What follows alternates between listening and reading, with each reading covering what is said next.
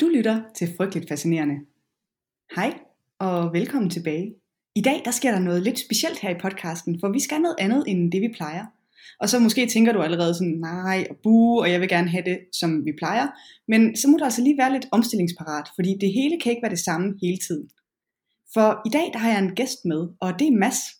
Mads han er en ægte nørd, og som du sikkert allerede ved, så er alle velkomne her i podcasten, men nørder de er lige lidt mere velkomne end andre.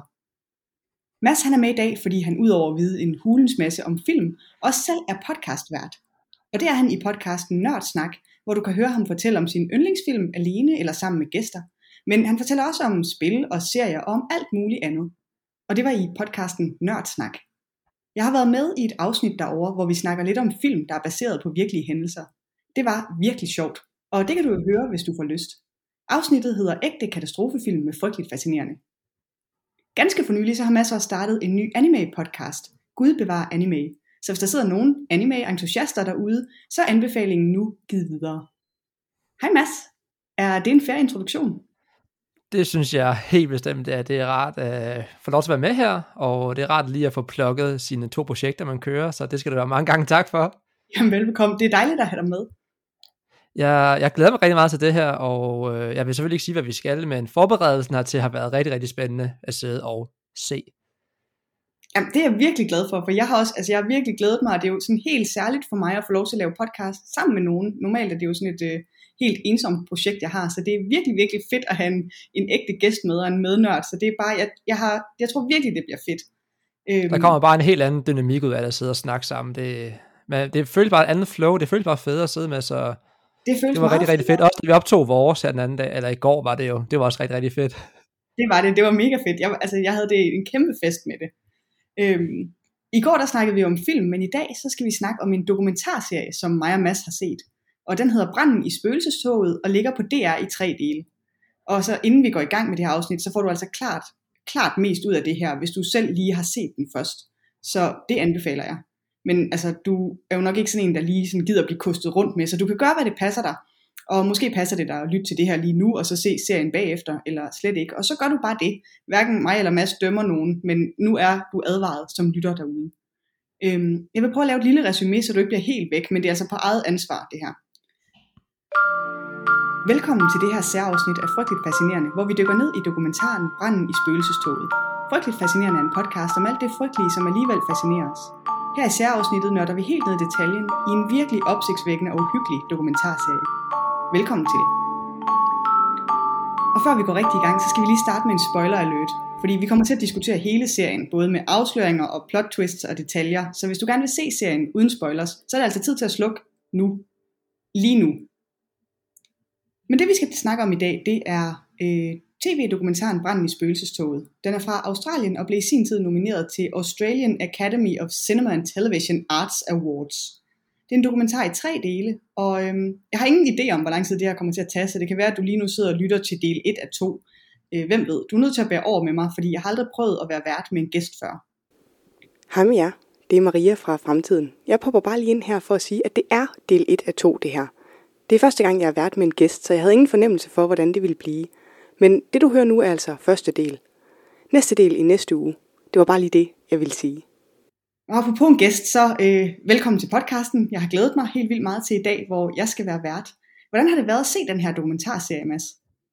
Det øh, var specielt og, og meget opsigtsvækkende og fedt og alt sådan noget, fordi normalt går jeg ikke rigtig ind i dokumentar eller true crime. Jeg ved ikke helt, hvor vi placerer den her henne.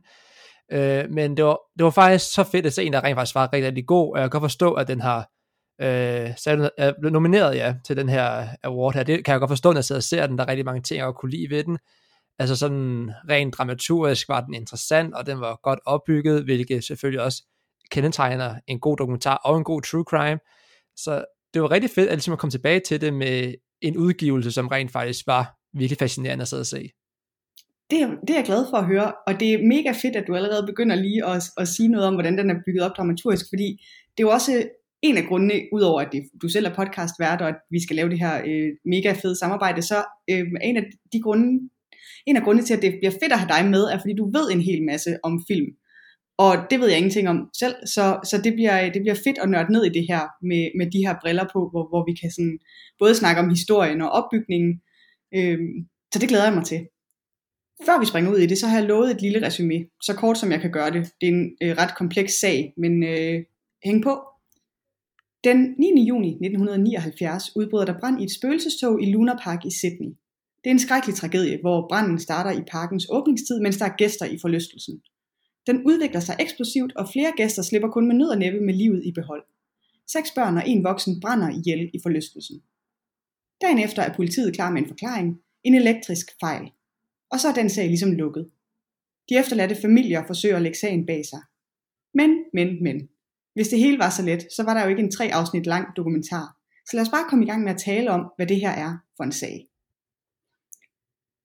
Yes, det var, det var min øh, monolog, som jeg har forberedt, så nu, nu er jeg på, øh, på tynd is herfra. Jeg håber, at øh, mig og Mads sammen kan, kan komme igennem den her, øh, den her dokumentar. Det er jeg slet ikke i tvivl om. Det, øh, der er nok at tage fat i i hvert fald. Det er der. Vi starter jo med det her, øh, det her første afsnit, hvor... Øh, jamen, hvordan, hvor starter vi egentlig? Kan, kan du prøve at sige noget om, hvad dit, dit, du, du møder den her uh, true crime genre for første gang i lang tid, og så starter, starter vi med Altså, jeg kan huske, at sådan, noget af det første, jeg kan huske, jeg ved ikke, om det er det første, der rent faktisk sker, men jeg kan huske, at vi sidder og ser den her mand, som var en af de børn, der overlevede, og han mistede sine fire venner i branden. Det er det første, jeg ligesom kan huske. Sådan meget konkret, og det var jo et utroligt rørende sted at starte, også en rent dramaturgisk, man, man har en hook for det samme. Der er ikke sådan en lang introduktion, vi går lige ned i kødet med det samme, hvilket er også lidt, hvis man skal snakke berettermodellen, som folk nok har haft i skolen, så er det ligesom anslaget, og det fungerede rigtig godt, og jeg var faktisk med fra start af, at det var en rigtig god indgangsvinkel at have en på, der, der havde siddet der, og som havde oplevet det her, eller han var, han var i hvert fald en del af begivenheden, og det er ligesom noget, der fyldte i ham, fordi han var hvad, 13-14 år, da det skete, eller sådan noget. Så det var, det var en fed, fed start fra det, og man ligesom øh, for langsomt introducerede alle de forskellige elementer i det senere hen også, så man formår ligesom, at man starter hårdt, og så trævler man lige så stille op, og det kunne jeg rigtig godt lide. Mm. Ja, det er jeg meget enig i, fordi det er jo, det, jeg, jeg tror også, at han er den første, man møder, fordi det, hele det her første afsnit er jo egentlig sådan en, de bruger ret meget tid på at introducere øh, både ham her, øh, den overlevende, men også familierne og de pårørende til dem, som, øh, som ikke klarer den under den her, øh, den her brand. Og jeg kan ikke huske præcis, hvor lang tid der går, men første afsnit er næsten halvanden time lang, så vidt jeg husker. Ja, men de, de to første er omkring er halvanden time, og så det sidste er en time og 20, så de er nogenlunde lige lange. Okay, ja. Så, så måske jeg har lyst til at sige, næsten halvdelen af det første afsnit går med den her øh, præsentation, hvor vi ligesom lærer øh, alle de overlevende personer, der er i den her historie at kende. Ja, altså, altså det, ja, det går det faktisk med. Jeg kan ikke huske, når ham der Martin Sharp, han kommer på, men han er jo også en vigtig figur, vi også får introduceret her, og som er jo en meget interessant person, faktisk, sådan, bare som karakter, men han, sådan, han går rigtig meget op i det her. Det var, det var utroligt at følge hans dedikation til at opklare det her ja, ham var jeg også helt vild med. Kan du, kan du sige lidt om, hvem han, øh, hvad han var for en, en, øh, en fidus? Altså, jeg kan ikke huske helt øh, så meget, hvad, hvad han lavede, men jeg husker, han var, sådan, han var vist kunstner, tror jeg, og han var sådan en meget ekscentrisk person, hvis man kan sige det sådan. Han var meget, øh, og sådan, da han hørte den her, der, der, ligesom, da det kom frem, at den her sag bare blev skåret ned til at være en elektrisk fejl, så mente han var meget sådan for det samme, af, det kan simpelthen ikke passe det her. Og han var meget dedikeret til, at han mente 100% der var noget andet på spil. Hvilket jo han viste sig at have ret i. Så det var fedt, at øh, han ligesom, desværre, altså, desværre var han der ikke til at finde ud af det, hvad det egentlig var, men øh, han er ligesom, øh, hvad skal man beskrive som? Han er ligesom den her guru, den her mystiske figur, der sidder bagved, og det er alle hans ting, man går igennem. Så han bliver ligesom brugt som sådan en dramatisk katalysator med, at han har alle de her kassettebånd, og han har artikler, uddrag og you name it, så han er ligesom, hvad fanden skal man øh, øh sammenligne med, sådan, han er den her vise gamle mand, der desværre ikke er længere, men som guider vores hovedpersoner, som det er hende her, den australske, øh, de her, de her to øh, journalister er det egentlig. Jeg kan ikke huske, hvad nogen af dem hedder, men det er i hvert fald dem, som er vores hovedpersoner. Ja, det, det, altså jeg er helt enig, fordi øh, ham, han, ham identificerede jeg mig også super meget. Jeg forestiller mig, at det er en nørd ting også, det der med bare at være sådan, ej, sådan et menneske, der bare sådan har hårdet kassettebånd og øh, dokumenter og lavet sådan et helt kontor. Øhm, jeg føler, at man, man har set hans karakter, altså nu er han jo en virkelig person, men han, man har set hans karakter i mange af sådan nogle øh, true crime film, hvor øh, hoveddetektiven har sådan et rum, hvor han samler alle beviserne og træ, tegner røde streger på væggene mellem billeder for at, at forbinde alle de løse ender. Så han er virkelig, sådan, virkelig en fascinerende karakter, som har, ja netop som kunstner, men som har dedikeret år af sit liv til at indsamle information om den her sag. Altså jeg kan ikke huske, hvad der, hvad der var, der triggerede hans, øh, nysgerrighed omkring det her, men det var, sådan, det var ret vildt, han sådan nærmest som den eneste bare var opstaget på, at der var noget helt andet galt her. Og det, jeg kan ikke huske, om det blev udfoldet særlig meget, men som, han er med her i starten, og så forsvinder han lidt i løbet af serien, og så sådan, bliver han nævnt hen mod slutningen igen, hvis jeg husker rigtigt. Så ja, jeg, jeg, jeg vil godt have haft mere af ham, faktisk.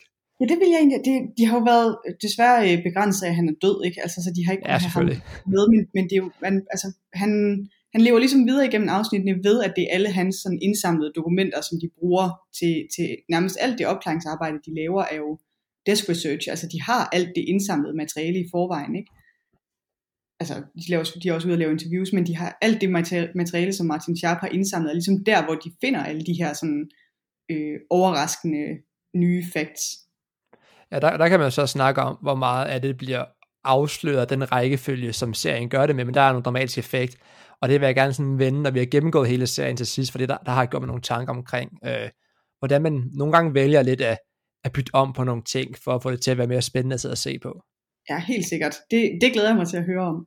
Øhm, fordi så, der, når vi har præsenteret de her familier, så har vi sådan et langt, øhm, nu ved jeg ikke, om det her er et ægte fagudtryk, men jeg har kaldt det sådan et momentinterview, hvor man ligesom har fået alle personerne i historien til at tænke tilbage, alle dem, som var der den dag, hvor branden brød ud, til at tænke tilbage på begivenheden, og så fortælle om den i nutid. Altså klokken 7.30 står jeg i kø til spøgelsestoget, klokken 7.35 går jeg ind, og så ser jeg først ilden bryde ud herover i det her hjørne, og så ligesom sammenklippet alle de personer, de har som er overlevende, deres fortællinger, øh, sådan så at vi som ser får øh, få en forståelse for den øh, begivenhedernes gang den dag.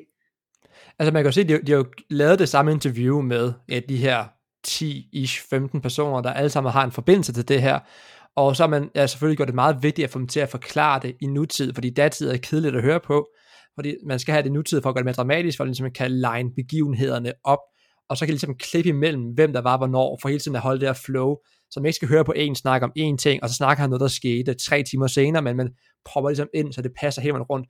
Og det formår den rent faktisk at gøre rigtig godt. Det er ikke sådan, jeg sidder og tænker, okay, kom nu videre. Den formår at holde et godt flow oppe, hvilket den skal have ros for at gøre.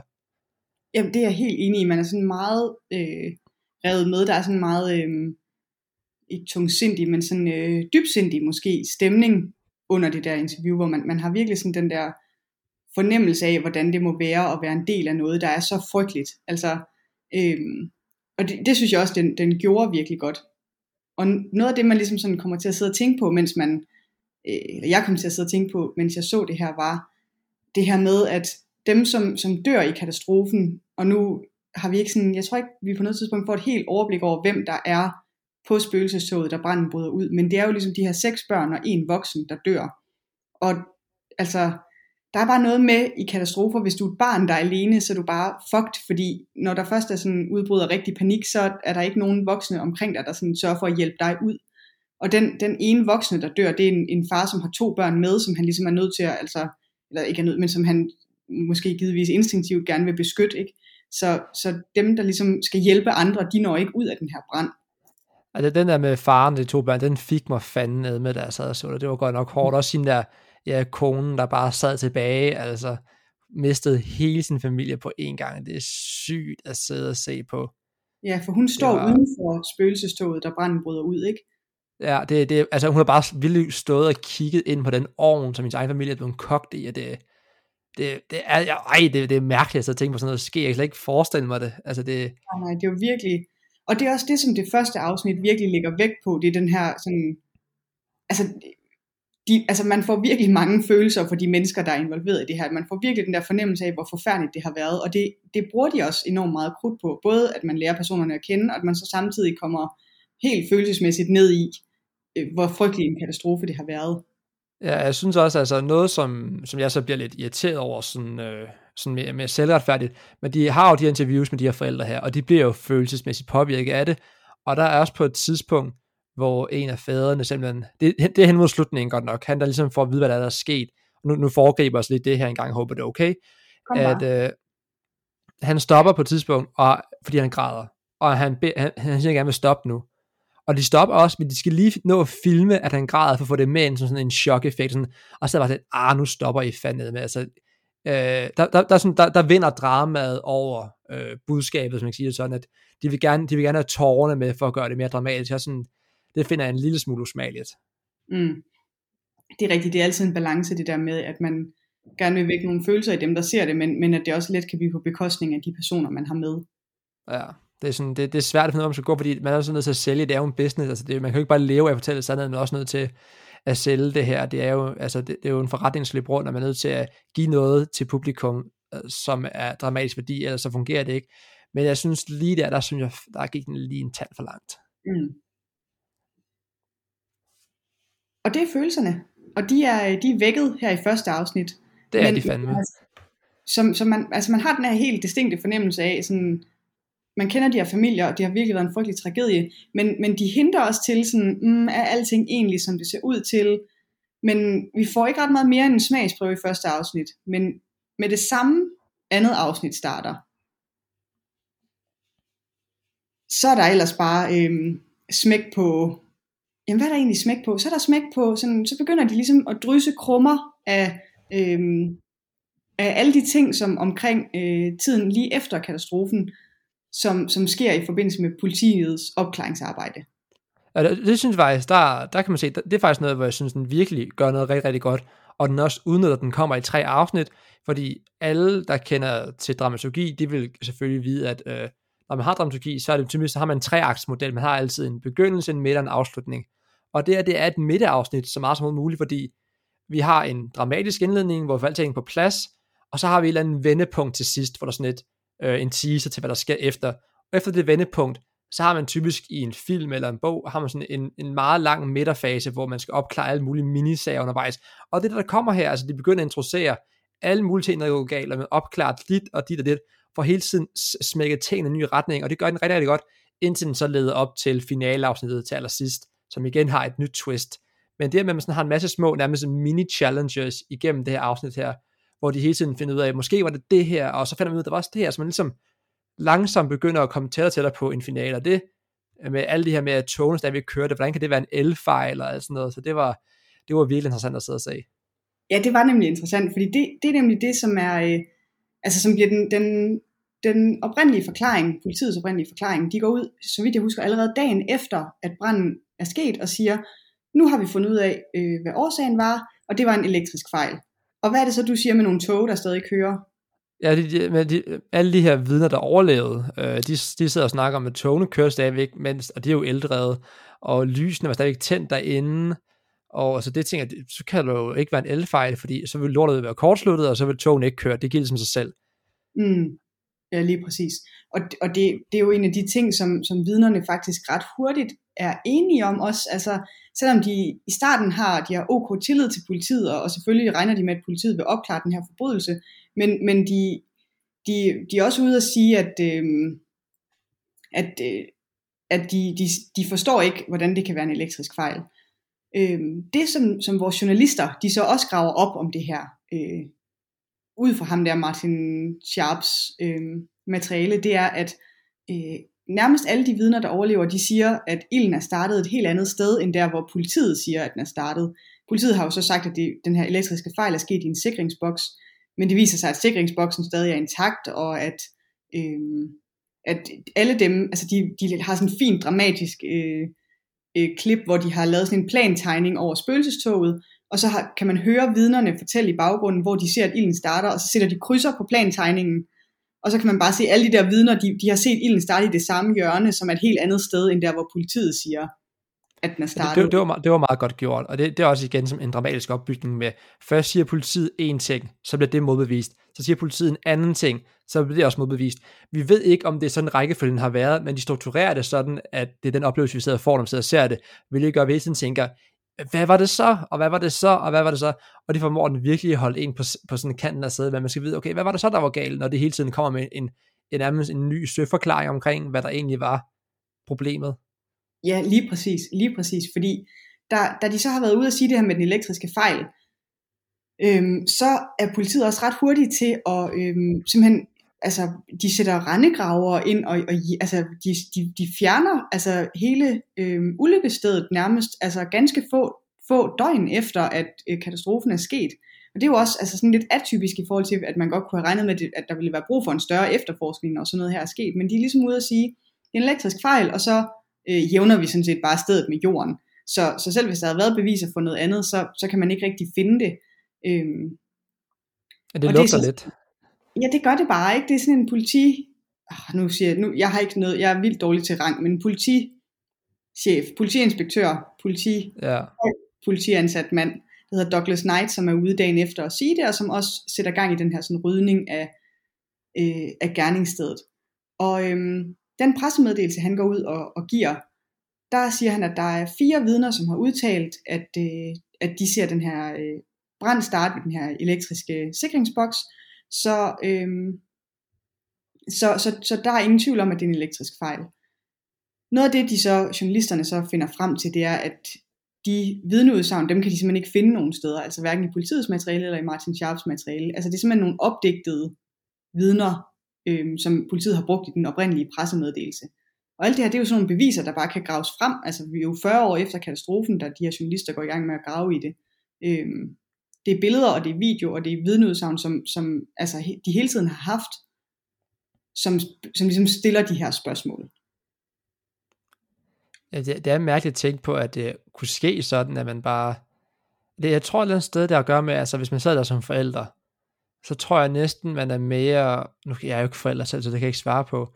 Men man må et eller andet sted antage, at når man sidder der og mister sine børn, så grunden til, at man måske ikke jagter den her konklusion så meget, det er fordi, eller måske ikke jagter at finde ud af, hvad der egentlig var sket, det var, så længe man får en grund for det, som så i starten er elektrisk fejl, så kan man ligesom finde en eller anden form for ro med det. Selvfølgelig, man finder aldrig rigtig ro, når man mister sine børn, det er klart, men det er som om, det er næsten mere smertefuldt at ikke vide, hvad der er sket, end det er at have en angiveligt falsk øh, forklaring, som man så bør vælge at tro på, selvom den kommer lidt hurtigt, lidt drastisk. Jeg tror bare, man ser igennem fingrene med på det tidspunkt, jeg ved ikke. Det tror jeg, det tror jeg virkelig, du, du kan have, have ret i. Altså, der kan være noget med den der sådan, sorg, der bare lammer familierne, så de, de har i hvert fald ikke noget altså, øh, noget overskud til at stå ude på en eller anden, øh, altså, øh, ude på en eller anden forlystelsespark og, og undre sig over, er det ikke lidt hurtigt, de giver, giver sig til at rydde de her, øh, øh, de her øh, nedbrændte ruiner, skulle man ikke have tjekket dem? Altså det, de spørgsmål har man simpelthen ikke overskud til at stille, når man står i den situation. Og måske er det også en af grundene til, at de politiet slipper sådan afsted med det, eller om det er vores sådan tiltro til autoriteter, der gør, at der ikke er nogen, der siger sådan, hey, er det ikke lidt mærkeligt, at de bare kan at I så hurtigt kan sige, at det er en elektrisk fejl, og at vi ikke skal undersøge noget mere end et døgn, før vi bare øh, jævner det med jorden. Altså det, det der med Australien, det, det, selvom det ligger i den mest sydøstlige del af verden, så er det stadigvæk en del af det, vi betragter som værende den vestlige verden, hvor vi ligesom har en tillid til, at autoriteter og institutioner fungerer på en bestemt måde, hvilket det så helt klart ikke gjorde her.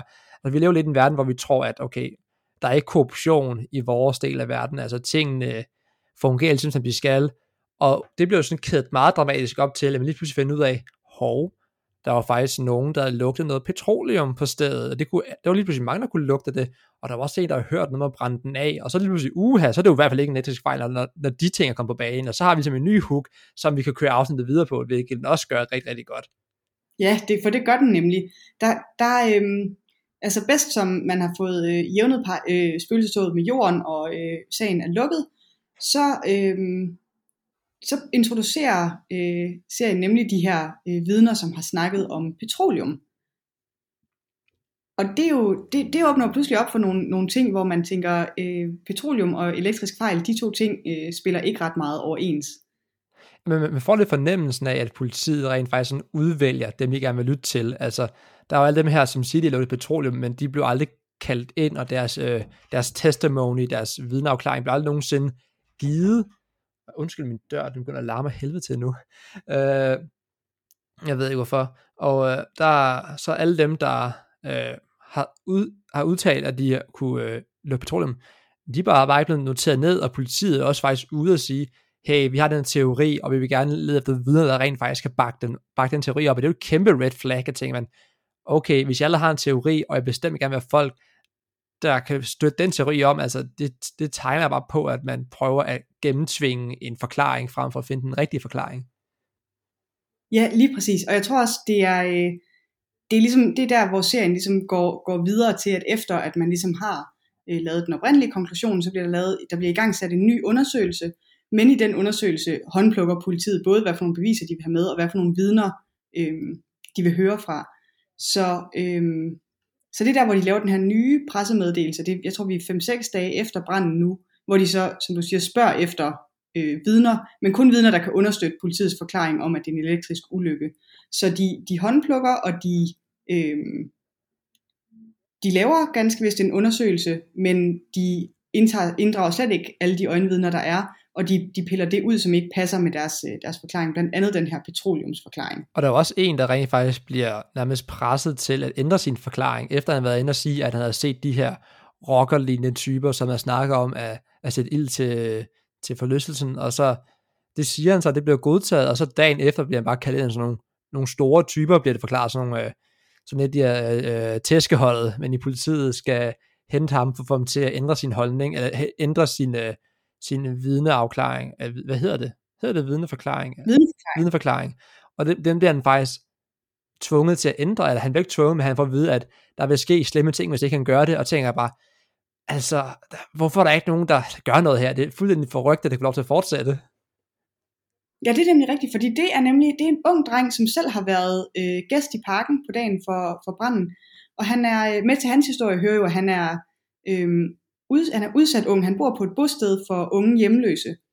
Men han har alligevel, øh, da han er kommet tilbage til det her bosted, så har han sagt til de pædagoger, der arbejder der, at han har set og hørt det her, og det er så dem, der opfordrer ham til at, øh, at fortælle det videre til politiet. Og så bliver han, som du siger, tvunget til at, at ændre sin forklaring. Og han er jo også med i dokumentaren faktisk, sidder og fortæller det her som en, altså en voksen mand, det er jo 40 år senere. Det gjorde også et ret stort indtryk på mig, den, her, den måde han talte om det på. Og det, det er sådan noget, hvor man rent faktisk sidder og tænker, det gør jeg i hvert fald, og det er også et godt dramatisk koncept af, vi ved jo ikke, om ham han siger sandheden. Og det, det er sådan en god ting at komme med sådan hen mod slutningen af afsnittet, mener at det kommer andet afsnit, at han rent faktisk bliver bragt ind sådan et wildcard, der lige pludselig foreslår noget helt andet. Altså han begynder at komme med ting som brandstiftelse, og så lige pludselig, okay, hvad er vigtigst? Autoriteten eller det her vidne, der siger noget, som er, er, er lidt ude i hampen i forhold til, hvad vi, hvad vi ved indtil videre. Og det, det er også en god ting at smide op på, altså at komme med ideen om korruption lige op til den tredje, det, det tredje finale afsnit. Det, det er fandme godt lagt ind, af det. Det er det nemlig, og det, det de jo så også gør, efter at de har haft, haft ham inden, jeg tror han er den første, der siger det her med lugten af petroleum, så, så klipper de jo sådan nogle klip ind fra alle mulige interviews, de har lavet, med alle mulige af dem, som overlever, og flere forskellige, som siger netop, at de har lugtet petroleum, og at de har hørt nogen snakke om petroleum, og de har hørt nogen snakke om brandstiftelse. Så, så der sidder man og sådan, wow, det kan godt være, der virkelig er noget om, at, at politiets forklaring ikke er øh, det, den ser ud til at være. Det, det, det er interessant, og man, det, altså, man, man får virkelig sådan en, altså jeg, jeg, jeg, jeg er ret sikker på, at jeg nappede de to første afsnit i streg, og så skulle jeg simpelthen sove, men jeg var fandme op tidligt at se det næste afsnit, eller det tredje afsnit igen. Så det, det, det, er jo, det er utroligt, hvordan de gør det, men man, man sidder fandme og bliver hugt på lortet, det gør man, det er ikke særlig sundt, tror jeg.